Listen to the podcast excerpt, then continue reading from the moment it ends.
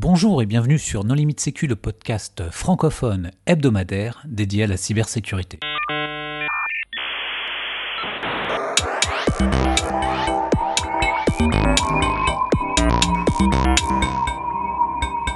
Alors aujourd'hui, un épisode sur Mimikats avec Benjamin Delpy. Bonjour Benjamin. Bonjour. Pour discuter avec lui, les contributeurs Non Limite Sécu sont Marc-Frédéric Gomez. Bonjour. Vladimir Collat. Bonjour. Nicolas Ruff. Bonjour. Paul Amar. Bonjour. Et moi-même, Johan Uloa. Alors Benjamin, est-ce que tu veux bien te présenter rapidement? Donc je suis Benjamin Delpy, j'ai comme pseudonyme Gentil Kiwi. Euh, le fruit ou l'animal, comme, comme vous le sentez. Euh, et je programme euh, des petits outils tels que Mimikat, Kekeo et d'autres joyeusetés qui sont assez souvent liés à la sécurité euh, Windows. Voilà. Alors, nous avions déjà réalisé un épisode ensemble euh, sur Mimikat, donc on, ne reviendra pas sur euh, les détails, mais dans les grandes lignes, Mimikat, qu'est-ce que c'est? En, très résumé, Mimikat, c'est ma boîte à outils euh, de programmation. Dès que j'apprends quelque chose en sécurité informatique ou en C, je le mets dedans et je m'en sers. Mais ça tourne quand même très, très souvent autour de la sécurité Windows, des mots de passe, des clés, euh, des tickets Kerberos, bref, de tout ce qu'on peut faire avec des moyens d'authentification et, de, sécurisation autour de Windows. Alors, depuis le dernier épisode que nous avions réalisé ensemble, il y a eu pas mal d'évolutions euh, sur Mimikat. Alors justement, quid de ces évolutions et plus particulièrement des contributions apportées par euh, Vincent Letout alors depuis 2015, avec le nombre d'évolutions, il y en a quand même eu un petit tas. Et là, ma seule documentation étant Twitter, ça va être un petit peu compliqué. Euh, mais depuis 2015, il y a eu quand même euh, pas mal de petites nouveautés qui sont beaucoup moins visibles que les mots de passe en clair que tout le monde connaît euh, dans Windows ou que le Golden Ticket qui, était assez facile à retenir. Ça s'est plutôt concentré autour de la cryptographie et de la DPAPI. Par exemple, retrouver tous les secrets, tous les mots de passe sauvegardés des navigateurs avec une seule clé maître dans tout un domaine, par exemple, ou des appels RPC euh, permettant de déchiffrer des mots de passe, euh, ou des clés privées de, certificats aussi, euh, sans connaître l'identification de la personne. Donc, grosso modo, un golden ticket égale un déchiffrement de mots de passe, des choses de ce type-là, qui étaient plutôt considérées comme impossibles précédemment, puisqu'il fallait avoir le mot de passe ou les mots de passe précédents de l'utilisateur. Tout ça a été levé maintenant, et on peut le faire juste avec quelques données euh, du domaine. Il y a eu beaucoup de choses aussi autour de, des cartes à puce, la manipulation de clés euh, en remote ou à distance avec des HSM ou des smart cards. On peut, voler des clés de signature de développeurs pour faire des, jolies choses avec, mais de, ou, des clés d'autorité de, certification. Mais quand on commence un petit peu à monter le niveau, on touche à du matériel cryptographique. Donc j'ai vraiment orienté beaucoup ma, ma programmation autour de ça. Et un des exemples actuellement que, j'utilise souvent dans mes workshops ou en, démonstration, c'est vraiment la, création de cartes à puce d'authentification sans attaquer la PKI de Windows, mais juste en attaquant le HSM. Donc ça ne laisse aucune trace. Y a pas, on on peut pas révoquer le certificat qui a été créé. C'est assez amusant et très efficace. Et ça ne demande surtout pas l'export de la clé privée de l'autorité de certification. Donc c'est des petites choses comme ça. Quand tu dis HSM, ça marche aussi avec une puce TPM par exemple, voilà, d'un point de vue euh, Windowsien, une puce, TPM sur lesquelles on peut faire du certificat, une carte à puce ou un HSM, c'est la même chose. On passe par des providers cryptographiques qui, qui touchent à du matériel. Après, c'est exactement les mêmes appels. C'est juste un petit peu plus lent sur une TPM et un petit peu moins sécure si c'est de l'infinéon. Voilà. Donc, tu veux dire que tu arrives à accéder à la clé privée qui se trouve dans le HSM non, le principe c'est pas ça, c'est que plutôt que de voler la clé privée dont j'ai besoin, je me contente de l'utiliser à l'insu des utilisateurs. Une carte à puce qui est laissée insérer, par exemple, en RDP, on peut la piloter, et faire faire des opérations de signature ou d'authentification au nom de l'utilisateur. C'est des choses, c'est des, des, petites choses comme ça, beaucoup plus techniques, mais très mais fort amusantes. quelque, chose, que j'ai introduit aussi, alors ça c'était plutôt dans Kekeo, qui est le, le petit frère Kerberos de, de Mimikatz, euh, c'est la, possibilité de, pré-signer des demandes Kerberos en avance de phase avec une carte à puce, ce qui permet de revenir genre deux, deux trois mois plus tard sans la carte à puce de la personne et de simuler une authentification carte à puce. Donc ça, ça, tourne autour de Diffie-Hellman, c'est un petit peu plus euh, cryptographique, mais c'est diablement efficace puisque les RFC Kerberos indiquent que ce mode-là doit être supporté. C'est impossible à enlever. Et Microsoft suit les RFC Microsoft suit tellement les RFC que c'est eux qui ont détecté la problématique et qui ont proposé euh, derrière une modification de la RFC pour euh, revenir là-dessus. Donc Microsoft suit la RFC, euh, même peut-être plus que les autres sur certains, sur certains aspects. Assez étonnant. Non, pour, pour dire du bien de Microsoft, et ça m'arrive pas souvent, mais pour dire du bien de Microsoft, c'est quand même euh, Microsoft qui euh, lead une grosse partie des, évolutions et, du, et, des changes sur, sur Kerberos au sein des, des groupes de travaux euh, RFC. Voilà. Alors, Microsoft, ils ont aussi fait pas mal de changements dans les dernières versions de Windows où euh, ils, ils, prétendent quand même résoudre le problème de. Enfin, bloquer définitivement, régler définitivement le problème Mimikatz, par exemple, avec l'isolation de LSASS. Euh, Qu'est-ce que tu en penses de ça? Oui, en, premier, ils ont quand même remis un menu démarrer. Il faut quand même le, souligner, hein, c'est assez important. Mais euh, effectivement, euh, on parlait de HSM précédemment, il se, rapproche de plus en plus de ce modèle-là pour les entreprises. Hein, C'est-à-dire qu'il faut une licence Windows entreprise. Les pauvres n'y ont pas droit. Il n'y a pas de, a vraiment pas de malentendu là-dessus. Ceux qui payent une licence Windows entreprise et qui ont du matériel compatible peuvent activer un mode d'isolation euh, qui est vraiment protégé par la couche on va dire matériel euh, du PC, c'est-à-dire ça installe l'hyperviseur de Windows de manière cachée, le Hyper-V, hein, voilà. Et avec les bonnes options, si on a les bonnes options de virtualisation du processeur, on a pour ça, pour simplifier, on a une machine virtuelle qui s'occupe de toute la partie sécurité de Windows, qui contient les clés et qui est inaccessible, et on a notre Windows normal qui tourne exactement comme avant. Et en fait, dès qu'on a besoin de répondre à des challenge response sur le réseau, pour des protocoles d'authentification au réseau, faire du NTLM ou, faire des, déchiffrements Kerberos, on demande via un canal RPC sécurisé à cette machine virtuelle dédiée à la sécurité de faire le travail pour nous. Mais à plus à aucun moment, la machine Windows normale n'a accès aux clés qui sont nécessaires pour s'authentifier sur le réseau. Ce qui fait que même au niveau kernel driver, on n'a pas accès à ces clés. Et ça ne, c'est pas que de la virtualisation. Il me semble aussi que tu dois être en secure boot avec de l'UEFI, du TPM 2.0, etc. Tu peux pas activer cette feature euh, si tu n'as pas, euh, on va dire, toutes les fonctions de sécurité activées sur ta machine, y compris certains éléments qui requièrent du matériel. C'est ça, il faut vraiment du matériel. C'est exactement ça, il faut du matériel compatible et tu as quasiment souligné tous les éléments qu'il fallait. Effectivement, ça commence par le Secure Boot, ça commence effectivement avec certains nombres du EFI, et il faut aussi des processeurs qui ont des technologies IVT avec, euh, avec euh, quelques bits bien positionnés pour que ça puisse fonctionner. C'est pas, pas encore super compatible dans, dans le monde des machines virtuelles, c'est-à-dire une machine virtuelle hébergée sur Hyper-V, évidemment, Microsoft le, le gère plutôt bien, mais dans le monde VMware, c'est pas encore ça. Enfin, aujourd'hui, euh, n'importe quel CPU, même d'ordinateur portable de base, euh, a ces jeux d'instructions et peut faire cette virtualisation. Et donc, tu peux héberger euh, euh l'Hyper-V de Microsoft. Après, le problème, c'est que tu as, as vraiment un hyperviseur et au moins deux machines virtuelles qui tournent. Donc, en termes de perf, ça a quand même un petit impact. C'est pas une oui, machine virtuelle. Ils ont fait assez attention à ce que ça soit un process qui est vraiment. Non, mais il y, y, a un overhead. Hein. Il y a environ 5% de perte de performance. Euh, ça se sent, on peut voilà, sur certains aspects, et c'est pas pour rien que Microsoft à l'heure actuelle ne recommande surtout pas de l'activer sur un contrôleur de domaine, mais sur tout ce qui est serveur et euh, poste de travail, c'est quelque chose qui peut être fait assez facilement. Mais après, tout ce qui est virtualisation dans cette machine virtuelle là, la nested virtualisation, c'est pas encore ça. Il y a une perte de performance euh, qui est encore un petit peu là. Et, ça désactive aussi certains protocoles dits legacy qui autorisaient le transport de clés sur le réseau. Donc NTLM V1 par exemple, ne marchera plus, ou des, ou des petites choses de ce type-là la délégation. Et, des... en, en, pratique, euh, le taux de déploiement dans les entreprises, euh, quasi nul. C'est une asymptote. Oui, mais, ça, vient de sortir. Hein, il faut relativiser ça. Ça fait peut-être un an que c'est vraiment grand public, enfin, entre guillemets, c'est accessible avec des un, avec un semblant de documentation chez Microsoft qui a l'air stable. Euh, les entreprises commencent à avoir des stratégies de déploiement Windows 10 qui, qui, qui arrivent. Elles n'ont pas forcément tout un parc informatique qui supporte euh, tout ça encore à l'heure actuelle au niveau des machines, même si elles vont être obligées de renouveler avec tout ce qui arrive. Mais je ne dis pas que ça sera partout. Effectivement, je pense que comme tu le dis, que ça va être euh, s'il y a 20% des entreprises qui l'ont, ce sera déjà un exploit sur le sujet. Mais ce qu'il y a de notable là-dedans, c'est qu'enfin Microsoft a une stratégie.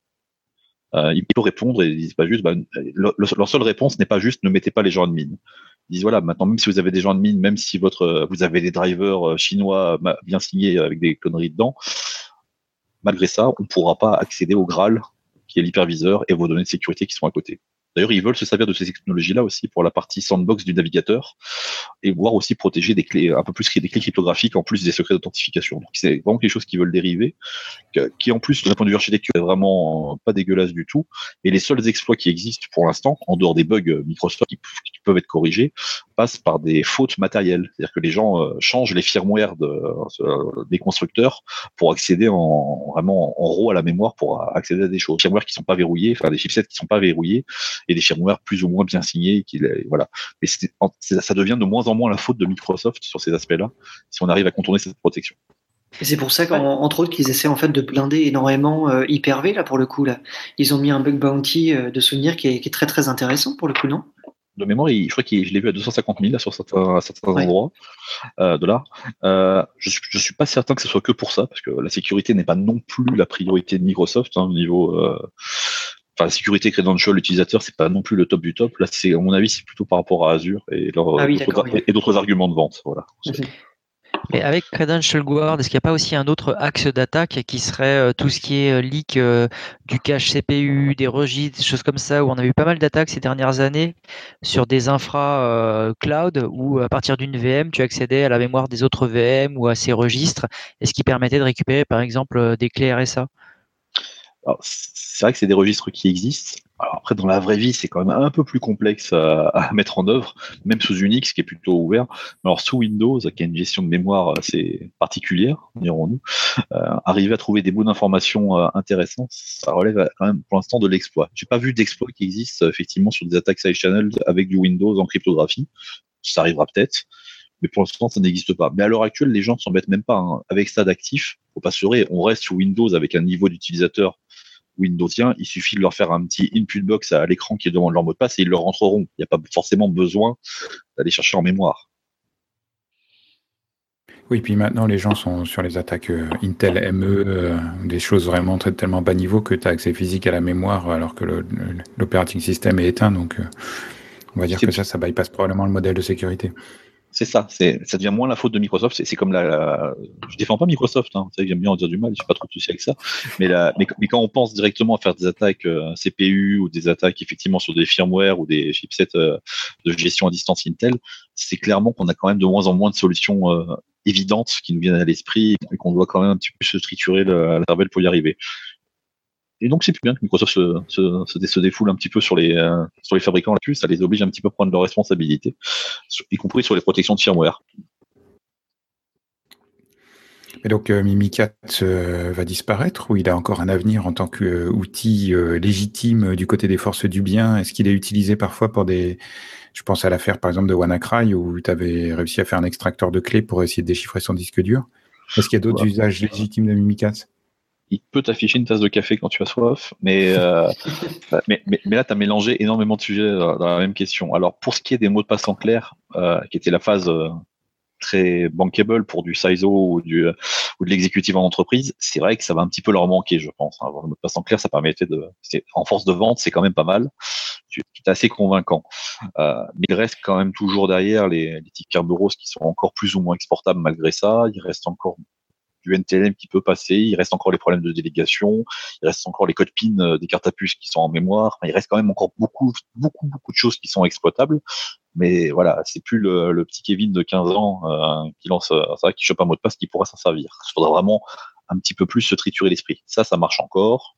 Les, mots de passe enregistrés marchent encore. Enfin, il y a quand même encore toutes ces choses-là qui, traînent, qui traînent à l'intérieur, y compris sous Windows 10. D'ailleurs, dans le driver de Windows 10, que tu m'as déjà vu modifier pour faire des choses rigolotes avec des, antivirus à, une époque, il y a aussi tout ce qu'il faut pour désactiver certaines variables UEFI qui permettent au démarrage d'avoir le credential guard de désactiver. Mais il n'y a plus la beauté du geste. Moi, je l'aime pas trop parce qu'il faut quand même redémarrer la machine. C'est, un, ça casse un petit peu le geste. Mais un attaquant s'en fichera complètement. Il le désactivera, il redémarrera et ça, sera réglé. C'est pas hyper discret sur un contrôleur de domaine. Euh. C'est clair. Écoute, tu t'arranges pour faire ça lors, du, euh, lors, des, lors des patchs et c'est réglé. tant qu'on est, sur le, est sur le troll, est-ce que tu vas maintenir euh, ma fonctionnalité préférée, qui est celle que euh, lorsque j'ai un jeune qui démarre et qui galère avec Mimikat, tu lui dis mais attends mais utilise la commande d'aide, tu sais elle est hyper simple la commande d'aide, tu fais Mimikat point exclamation BSOD, tu connais pas? Et, et j'aime bien avoir leur tête après quand ils tapent cette commande là. C'est assez intéressant qu'ils ne réagissent pas avec le mot-clé BSOD, mais c'est normal. Mais ils sont trop jeunes. Trop jeunes. Maintenant, ils sont habitués à des smileys qui leur sourient quand tout va mal. Euh, c'est ça. Oui, bien sûr, elle est dans le driver. Et puis, très sincèrement, je crois qu'elle me coûte une ligne de code, donc elle n'est pas prête de disparaître. Parfait. elle est plutôt simple à maintenir, celle-là, je, la garde. Et après, pour ce qui est des usages euh, un, peu plus force du bien, même si pour moi, montrer des mots de passe à un directeur ou un RSSI, ça fait partie des forces du bien. Ça permet de, de les sensibiliser à la sécurité, donc d'obtenir des budgets en général. Euh, mais il y a aussi l'usage euh, légitime qui peut être utilisé par certaines forces de l'ordre ou certaines entités, qui est très souvent le recovery, récupérer des clés privées non exportables, récupérer des mots de passe enregistrés non récupérables, même sans la présence de l'utilisateur, même sans ses mots de passe précédents, ça s'est encore beaucoup utilisé. En particulier, c'est quelque chose qui m'intéresse un petit peu moins, mais ça coûtait pas beaucoup plus cher entre guillemets à, développer. C'est tout ce qui est mot de passe enregistré des navigateurs, où derrière, euh, que j'en parle pas, c'est quasiment clair, mais euh, dans du Chrome euh, ou, dans, ou du ou dans du Edge ou dans Internet Explorer, quand on est sous Windows, ça repose sur la DP API, ça, on est plutôt bien content d'avoir tout. Euh, il y avait déjà les travaux de DPI PIC, donc Jean-Michel Picot, qui avait déjà bossé euh, énormément sur le sujet à l'origine. J'ai vraiment étendu le, concept en passant avec du RSA et d'autres et d'autres options de récupération qui nous facilitent énormément la vie. Une, une, clé pour ouvrir tous les comptes du domaine, ça permet de. C'est l'équivalent du golden ticket pour le pour le stockage des mots de passe et on gagne un temps fou. Et c'est encore moins changeable qu'un qu KRBTGT. Donc ça, ça marche encore très bien sous Windows 10 avec les nouvelles fonctionnalités qui sont, même qui vont sortir. Pas de problème. Alors, il se trouve que Mimikat s'est euh, intégré dans, dans, pas mal de malware. Qu'est-ce que tu en penses? Alors, Défini pas mal, non. Euh, dans certains des, malwares médiatiques. Oh, c'est bien dit. Il y, a, il y, a, le étatique et il y a le médiatique. Celui-là qui nous impose de travailler le vendredi soir après 18h on n'a rien qui m'impose, pas du malware en tout cas. Mais le, non, non, dernièrement, donc effectivement, on a beaucoup entendu parler de certains pays de l'Est avec euh, WannaCry, euh, NotPetya. Il y a Est et Est, hein, je ne dirais pas jusqu'à quel point, bien sûr, mais euh, WannaCry, NotPetya, Badrabit. Alors WannaCry, Mimikatz n'était pas du tout utilisé à l'intérieur. Il y a eu des amalgames qui ont été faits parce que je, suis intervenu euh, dessus avec d'autres Français euh, et qu'il y a des, certains bouts de technologie de Mimikatz qui traitent dans le programme que j'ai pu faire, mais il n'y a pas aucun bout de Mimikatz qui est utilisé à l'intérieur. Ça a été fait juste après. Alors pour revenir sur One Macrae, où j'étais avec euh, deux, autres Français, Mathieu Switch et euh, Adrien Guinet. Euh, j'ai programmé le WannaKiwi avec Adrien Guinet et, et, Mathieu Switch en aide sur, le sujet. Adrien avait trouvé un principe RSA mathématique très très très intelligent. C'est plutôt que de retrouver la clé privée en mémoire, il va retrouver tous les éléments mathématiques, PQ qu'on servi à la, à la faire, et par une sorte de brute force mémoire, essayer de la reconstituer. Et c'était plutôt efficace sous certaines versions de Windows mais par contre, il avait quand même euh, eu du mal à faire un programme qui fonctionnait pour déchiffrer des fichiers et pour reconstituer des éléments qui fonctionnaient. Moi, j'avais déjà fait toute la partie reverse crypto dessus, avec l'aide de Mathieu Suisse qui avait fourni tous les échantillons et la logique. Et donc, j'ai créé WannaKiwi avec les éléments euh, qu'on avait déjà, plus son principe mathématique. Et là, et là, ça va permettre de récupérer quand on avait de la chance, parce qu'il fallait vraiment un facteur chance qui était quand même assez gros. Le PC n'avait pas été rebooté, donc des bouts de clés en mémoire qui permettaient de retrouver ces fichiers d'origine. Ça a très bien marché sur, euh, évidemment sur des PC de test, c'est facile. Ça a aussi marché dans certaines entreprises. Ça a été validé par Europol, qui l'a, qui l'a utilisé aussi dans certains, dans certains cas. Certaines entreprises ont pu récupérer leurs fichiers. Pas beaucoup, c'est clair. Et celles qui en plus le, en retrouvaient, bizarrement, ne voulaient surtout pas en faire étalage. Je ne comprends pas du tout. Il n'y a, pas que les entreprises. Euh, je, lisais un article récemment qui disait qu'en fait la moitié ou le tiers des rançons en entreprise étaient en fait payés discrètement par les employés qui voulaient pas euh, justement trop honteux justement en fait, hein. du fait qu'ils s'étaient fait avoir quoi. Beaucoup d'entreprises rachètent du Bitcoin euh, depuis plusieurs mois justement pour faire face à cette menace. C'est trop tard, c'était avant qu'il fallait acheter. oui, oui j'ai vu un tweet comme ça. Le gars disait euh, Ah, euh, merci les ransomware, j'ai acheté du bitcoin l'année dernière au moment où je me suis fait chiffrer mon PC et j'ai jamais dépensé, donc euh, merci beaucoup. j'ai perdu mes photos, mais j'ai gagné beaucoup d'argent. C'est pas grave. J'ai changé de femme entre temps, c'est bon.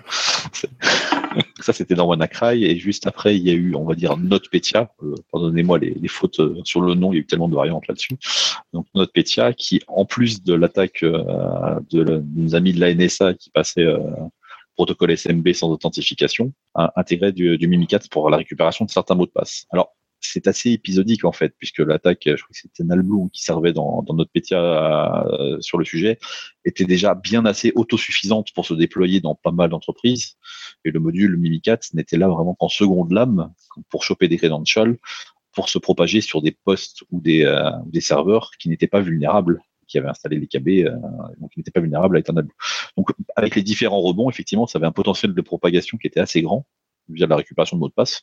Heureusement, ça n'a pas été vraiment bien, ça n'a pas été codé pour travailler vraiment comme un système cluster botnet, sinon ça aurait fait beaucoup plus de dégâts.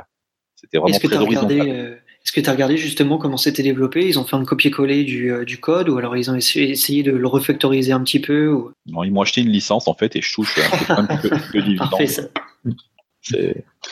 Non, plus sérieusement, ils ont vraiment extrait de, certaines fonctions de, de Mimikatz. Ils ont, fait un Mimikatz vraiment très minimaliste euh, sur le sujet. Et ils ont euh, gardé les fonctions qui permettaient de récupérer les mots de passe et les HLM, NTLM, euh, qui dans la mémoire. Ça ne leur sert strictement à rien, mais ils n'ont pas réussi à enlever la fonction de Mimikatz. Donc ils ont gardé quand même pas mal de petits bouts qu'ils n'arrivaient pas à enlever et ils ont et, surtout servi. Donc ils ont une version qui date comme, euh, comme une époque de moins de 100 kilooctets, donc ça montre qu'ils ont enlevé énormément de énormément de code et qui communiquent sur un emmet pipe plutôt qu'avec la sortie console et l'entrée console. Voilà, donc ça c'est ce dont ils servent. Et euh, pour être euh, totalement transparent, donc dans, dans Bad Rabbit, euh, il n'y a aucune différence dans le module Mimikatz qui est utilisé par certains noms de, de pipes et des choses comme ça, mais c'est vraiment le, même truc qui est utilisé. Alors, ce qui est assez cocasse, c'est que depuis le début, donc je mets sur dans le GitHub de Mimikatz une règle Yara qui est très efficace contre tous les programmes qui savent à dumper des mots de passe et qui marchait très bien contre ces deux malwares donc ça montre un grand intérêt de nos amis éditeurs euh, pour, euh, pour choper ce, genre de programme. La, la règle, effectivement, Bad Rabbit, il l'a chopé, enfin, il, il chope toutes les variantes PowerShell qui fonctionnent avec. Hein. Donc j'écris le vaccin entre guillemets au programme que je diffuse aussi pour le, pour le bon côté de la chose. Il est toujours très efficace. Il arrête aussi d'autres programmes du même type euh, par, par effet de bord ou par, ou par, ou par accident. Mais il y a quasiment qu'un éditeur qui, qui, qui a l'air de se servir de ça. Ah, c'est parce qu'ils sont pas, au courant. c'est bien, peut-être comme ça, ça. Après cet épisode, peut-être qu'il y en a quelques-uns qui, euh, qui le seront. Je, l'espère. Tu connais le principe, hein, si c'est gratuit, c'est que ça vaut rien. Ah, c'est pour ça, c'est pour ça. Mais c'est faut que je fasse payer une licence. Si, tu règles le problème de Mimikatz avec une, une règle Yara de 5 octets, euh, je veux dire, tu ruines beaucoup de business models.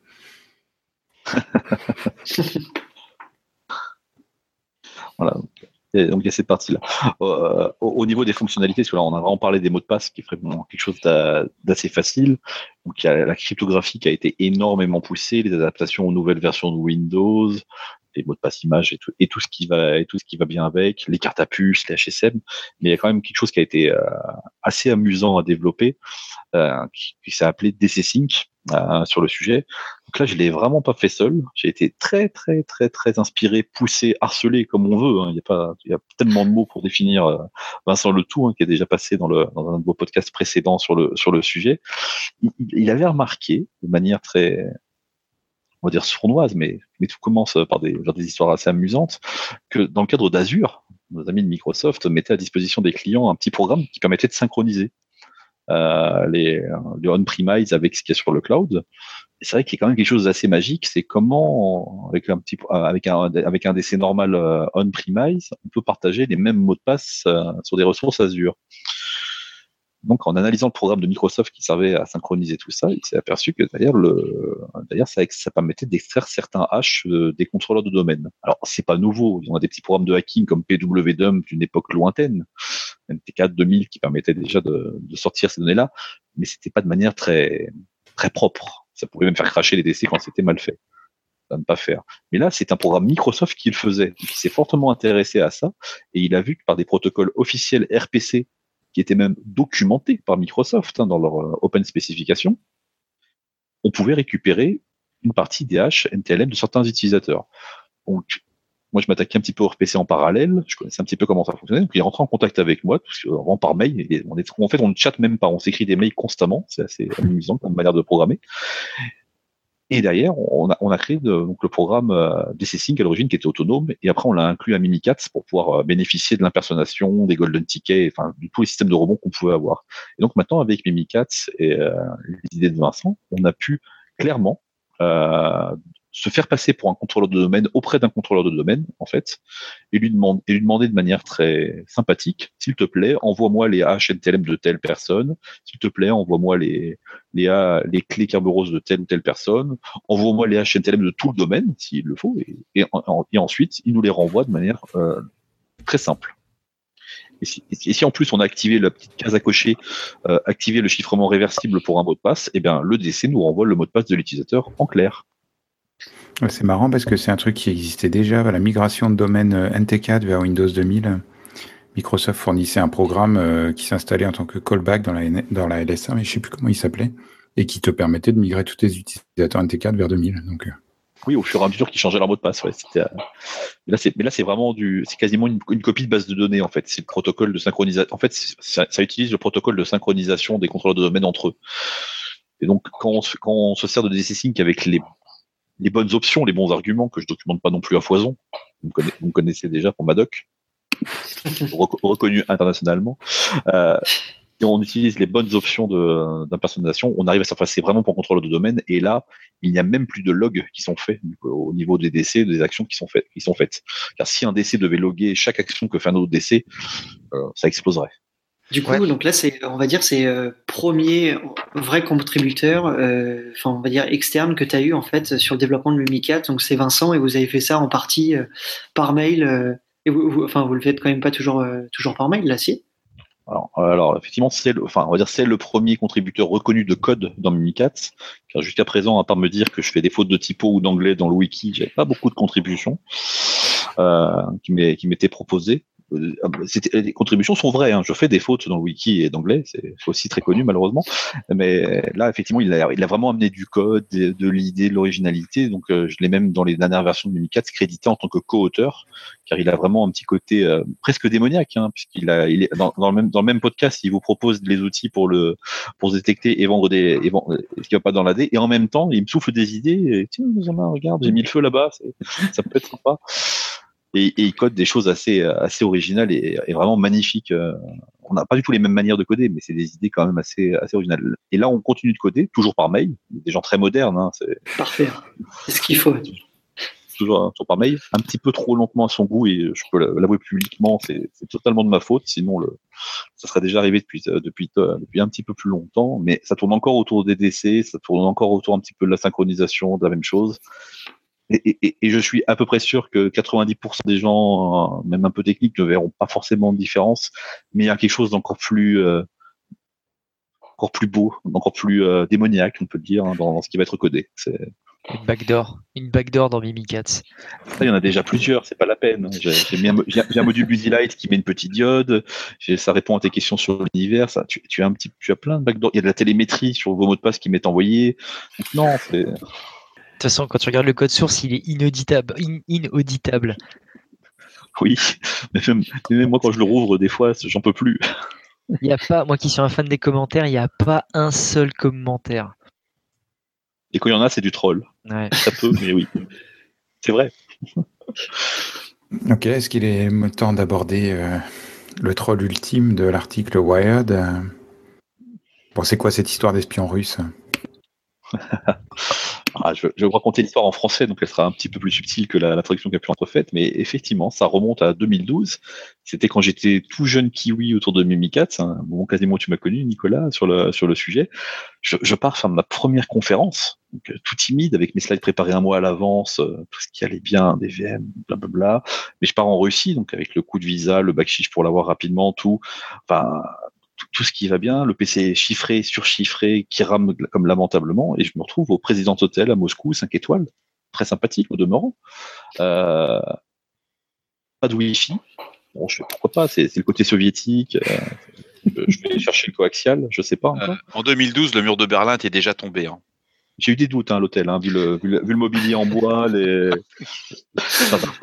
le personnel qui était ah, c'est le style soviète, malheureusement. Mais c'était clairement assez euh, oppressant, un petit peu comme, euh, comme ambiance. T'es sûr que t'étais pas au Kremlin? J'avais un chauffeur assez bizarre avec plein d'étoiles rouges, je, ne comprenais pas. Mais euh, et à l'hôtel, donc pas de Wi-Fi, mais ça, eux, c'est pour c'était normal, mais par contre, c'est gênant, c'est en câble Ethernet, vous branchez là, et je me retrouve, le câble Ethernet était dans, était dans un mur déjà, et dans ce mur, en fait, au-dessus du câble Ethernet, il y avait un miroir le long de mon bureau, je bon, c'est déjà assez bizarre. Et, à côté de ma chambre, derrière ce mur-là, c'était pas une autre chambre, c'était encore une porte qui donnait certainement un conduit, on va dire pour les femmes de ménage, un conduit technique, on va dire ça comme ça. Et en plus, Internet, donc par ce câble Internet, ne fonctionnait pas. Donc là, qu'est-ce que je fais? Je verrouille, enfin, je vérifie d'abord que c'est pas de mon côté. tout n'est pas de la faute du Kremlin non plus. Je, verrouille, je, descends à l'accueil. Excusez-moi, Internet marche pas. Euh, et là, plutôt que de me dire est-ce que vous avez rebooté votre poste, euh, c'est normal, vous utilisez Linux, tout ça, là, non. Ils me disent ah non mais asseyez-vous, un technicien va monter avec vous, s'occuper de la situation. Dans les premières secondes, je me dis waouh quel service, ils me remettent même pas, me remettent, même pas en cause. Euh, franchement, euh, je suis pas déçu. Au bout d'un moment, je suis quand même bizarre. Hein, je, je, leur, je parle, je dis excusez-moi, je, je vais pas attendre, je vais remonter dans ma chambre et il toquera, et a pas, il y a pas de souci. Non non non, attendez ici.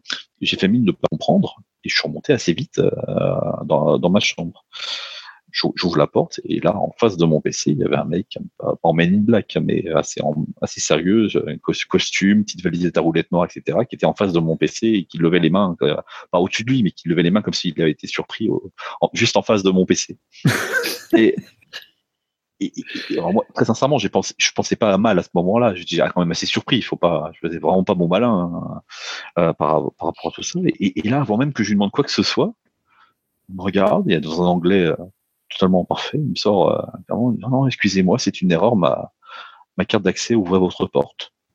Et, et il s'en va. Aussi naturellement que ça. Bon, je, je, je, sais qu'il n'a pas pu faire grand chose, alors il a été très très bon. À l'époque, il n'y avait pas tout le matériel, mon PC n'a pas été altéré. J'ai quand même bien, il a quand même bien mangé mon PC au retour. Hein. Il a bien, il a subi pas mal de reflash de partout, mais c'était un peu surprenant. Il y a, donc ça c'était le premier épisode et dans la même conférence, hein, c'était les PhD en, 2012. À la fin de ma conférence, euh, pas de questions. J'ai assez étonnant en général. Euh, surtout ces premières fois que je montrais comme qu'il y avait des mots de passe en clair qui permettaient de s'afficher. C'était en 2012. Pas de questions. J'ai assez bizarre. Je me suis dit j'ai été nul. Hein, bref. Par contre, dans les 10 secondes après la fin de la conférence, il y a un grand, un mec beaucoup plus grand que la moyenne, toujours en costard, pas le même que l'hôtel, qui vient et qui immédiatement me, demande de mettre sur, une, sur sa clé USB euh, mes binaires et, ma présentation. Bon, quand on voit les gens qui à l'entrée du, pays, on se dit de toute façon autant leur, autant leur donner, puisque j'avais prévu à la fin de la conférence de mettre le code source euh, de la partie mot de passe euh, en clair, la mettre sur en, open source, c'était sur Google Code à l'époque. Euh, parce qu'au départ c'était fermé pour des raisons de, j'avais honte de mon code et parce que tout était en français et parce que je voulais un petit peu laisser euh, de temps aussi pour corriger. Mais j'avais prévu de toute façon de le relâcher. J'avoue que là, j'ai plutôt que d'attendre la fin de la conférence, je me suis mis dans un couloir, je l'ai uploadé tout de suite, le code, le code source. J'ai dit on va arrêter ça parce que là, ça commençait un petit peu à être un peu lourd quand même. J'avais pas non plus envie d'avoir de, de, soucis à la sortie du pays. Sachant que, est-ce que tu peux rappeler un petit peu le, contexte en fait? Donc, tu avais les binaires qui étaient, euh, qui étaient accessibles sur Internet et des personnes qui avaient, euh, alors potentiellement chinois, c'est ça, qui avaient essayé de déjà commencer à le reverser. Euh, Oui, s'intriguer. Enfin, même si, le principe était plutôt simple, puisque à l'époque, sincèrement, ça m'a pris un peu de temps, mais je, faisais vraiment ça pour apprendre le C, donc c'était pas non plus d'un super niveau, mais il y avait juste le binaire sur Internet, ainsi qu'un semblant de doc sur mon blog consistait à des captures d'écran et des textes en français, donc ça allait pas très très loin pour l'international. Mais les Chinois et les Russes euh, s'y intéressaient. Les Russes m'ont invité à une conférence et m'ont mis euh, des gens fort sympathiques dans la, dans la, chambre, et les Chinois faisaient du reverse euh, sur des forums en mandarin. je passais mon temps sur, à essayer de traduire pour voir ce qu'ils faisaient. Et ils étaient pas loin de trouver, juste avant que je diffuse le code source.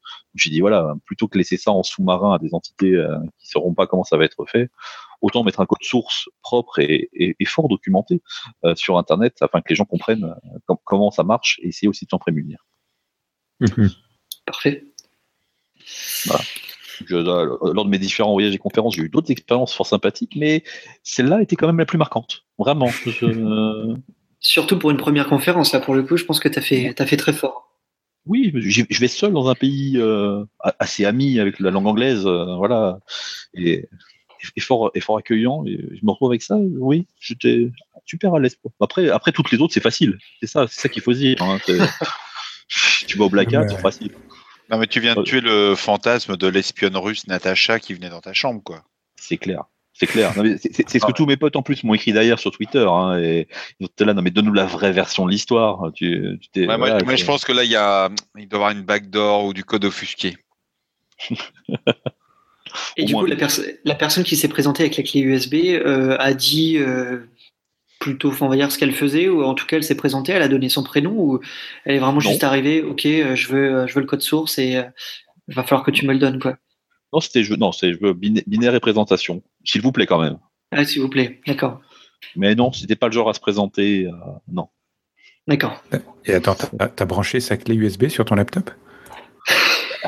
À l'époque, à Il y avait pas de USB à l'époque ou... à l'époque, j'étais jeune et naïf. Ouais. ah, tu, tu l'as transféré avec ton port infrarouge euh, depuis ton laptop, tu l'as abîmé sur son palmoès. Non, oh là là, oh, faut- j'ai branché le port série et tu, voilà. tu veux dire que quand tu as un Makarov sur la tempe et euh, tu comprends très rapidement que tu vas brancher la clé USB sur ton PC. Non, mais il y a Ouais, des- Ils n'ont même pas besoin de faire ça. hein. Dès que tu vois les mecs arriver, tu comprends qu'il vaut mieux obtempérer. Oui. Oui, non, il faut pas rigoler. Il y a certains autres pays où à la frontière, ils te demandent aussi d'ouvrir une session. Donc, tu regardes bien la caméra au-dessus de toi et tu te places bien aussi. Mais non, il y a des endroits, y a des pays fort sympathiques. D'où le fait de rester en France. Je voyage quand même pas mal, mais je fais plus attention. Puis après, il faut prendre les choses avec philosophie.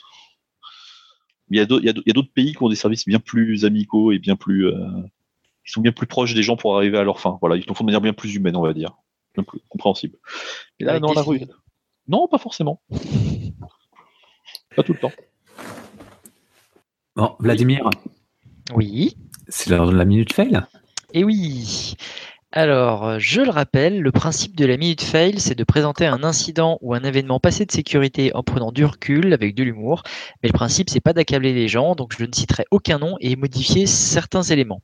Alors en fait, ce fail euh, m'a été rappelé par une réponse à un appel d'offres qu'on a fait très récemment pour euh, un test d'intrusion. Et à la, au cours de cette réponse à l'appel d'offres, en fait, il fallait aussi réaliser, enfin répondre à un challenge. Donc c'était assez original et plutôt intéressant comme méthode de sélection.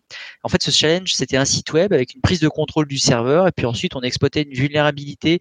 On devait exploiter une vulnérabilité dans un binaire. Et sans le savoir, nous, on est légèrement débordé du périmètre en attaquant toute l'infrastructure d'hébergement Azure depuis la machine virtuelle à partir des services de métadonnées. Bon, en fait, c'était hors périmètre. euh, voilà, mais bon. Euh. Pour revenir au fail, donc, euh, une entreprise nous sollicite pour un test d'intrusion d'une application web en pré-production, très important. Donc, toute l'infrastructure de, de pré-production était une euh, réplique ISO de la prod. Donc, nous auditons, on trouve assez rapidement une exécution de code sur le serveur depuis l'application web. Une fois sur le serveur, nous identifions un point de montage euh, d'un partage réseau SMB Windows et nous trouvons le compte de service et le mot de passe associé dans le fichier euh, etc euh. Donc là, nous validons avec le SSI le fait de pouvoir progresser. Donc il confirme en disant bien que c'est de la pré-production, donc il n'y a pas de souci. Donc, OK. Avec ce compte, nous pivotons, nous exécutons du code, nous exécutons pardon, du code sur le serveur de partage de fichiers qui était un serveur Windows dans un domaine. Donc là, nous, progr- nous progressons sur ce serveur. Nous arrivons à élever nos privilèges en partie avec Mimikatz, tu vois, raccord avec la thématique. Euh, et donc, on commence à scanner le réseau euh, qui est accessible depuis le serveur. Là, nous identifions un domaine avec beaucoup d'autres serveurs. Le nom du domaine faisait vraiment penser à de la production. Euh, donc là encore, on revalide avec le RSSI. En fait, il était parti déjeuner, donc on confirme par SMS, on arrive à l'avoir et il nous confirme bien que c'est de la pré-production et qu'on peut y aller. Bah, ok, on continue. On continue et assez rapidement, en fait, on devient admin du domaine en exploitant principalement une vulnérabilité qui n'était pas corrigée sur un contrôleur de domaine, mais bon, voilà. Euh, par curiosité, on commence à regarder euh, tous les membres du domaine et là, on trouve des dizaines de serveurs, des centaines d'utilisateurs. Et on commence à regarder et franchement, on se dit que le nom du domaine, le nom des utilisateurs, ça c'est vraiment vrai. Donc au bout d'un moment, euh, on se dit qu'ils, on s'est dit voilà qu'ils avaient fait un énorme effort pour reproduire un réseau de production. Ça faisait vraiment réaliste et, on a eu une espèce de pressentiment. Euh, donc on a commencé à regarder les logs euh, du contrôleur de domaine qu'on- qu'on- qu'on- sur lesquels on était admin. Et là, on a vu euh, plein de logs d'identification d'utilisateurs, de services, des erreurs de mots de passe, euh, des événements qui étaient quand même très caractéristiques d'un réseau en vie de prod. Donc on a arrêté toute action. Euh, on a fait un point très rapidement, une visio avec le RSSI pour lui montrer tout ce qu'on avait avec les accès, une vidéo euh, de tout ce qu'on avait. Et il a fini par paniquer en se rendant compte en fait que l'infrastructure web de pré-production était branchée sur la vraie prod, sur le vrai réseau interne de prod. Et ça a été vraiment la panique de son côté. Voilà, fail. Fail. Fail. C'était pas tu l'as gagné, j'espère, en tout cas. Comment? Nico? J'ai dit, j'espère que c'est pas arrivé un vendredi soir à 18h. Non, c'était en semaine, euh, en une matinée et un tout début d'après-midi. Bon, eh bien, euh, Benjamin, un grand merci pour euh, ta participation à cet épisode. Il n'y a pas de quoi. Chers auditeurs, nous espérons que cet épisode vous aura intéressé. Nous vous donnons rendez-vous la semaine prochaine pour un nouveau podcast. Au revoir. Au revoir. Au revoir. À bientôt.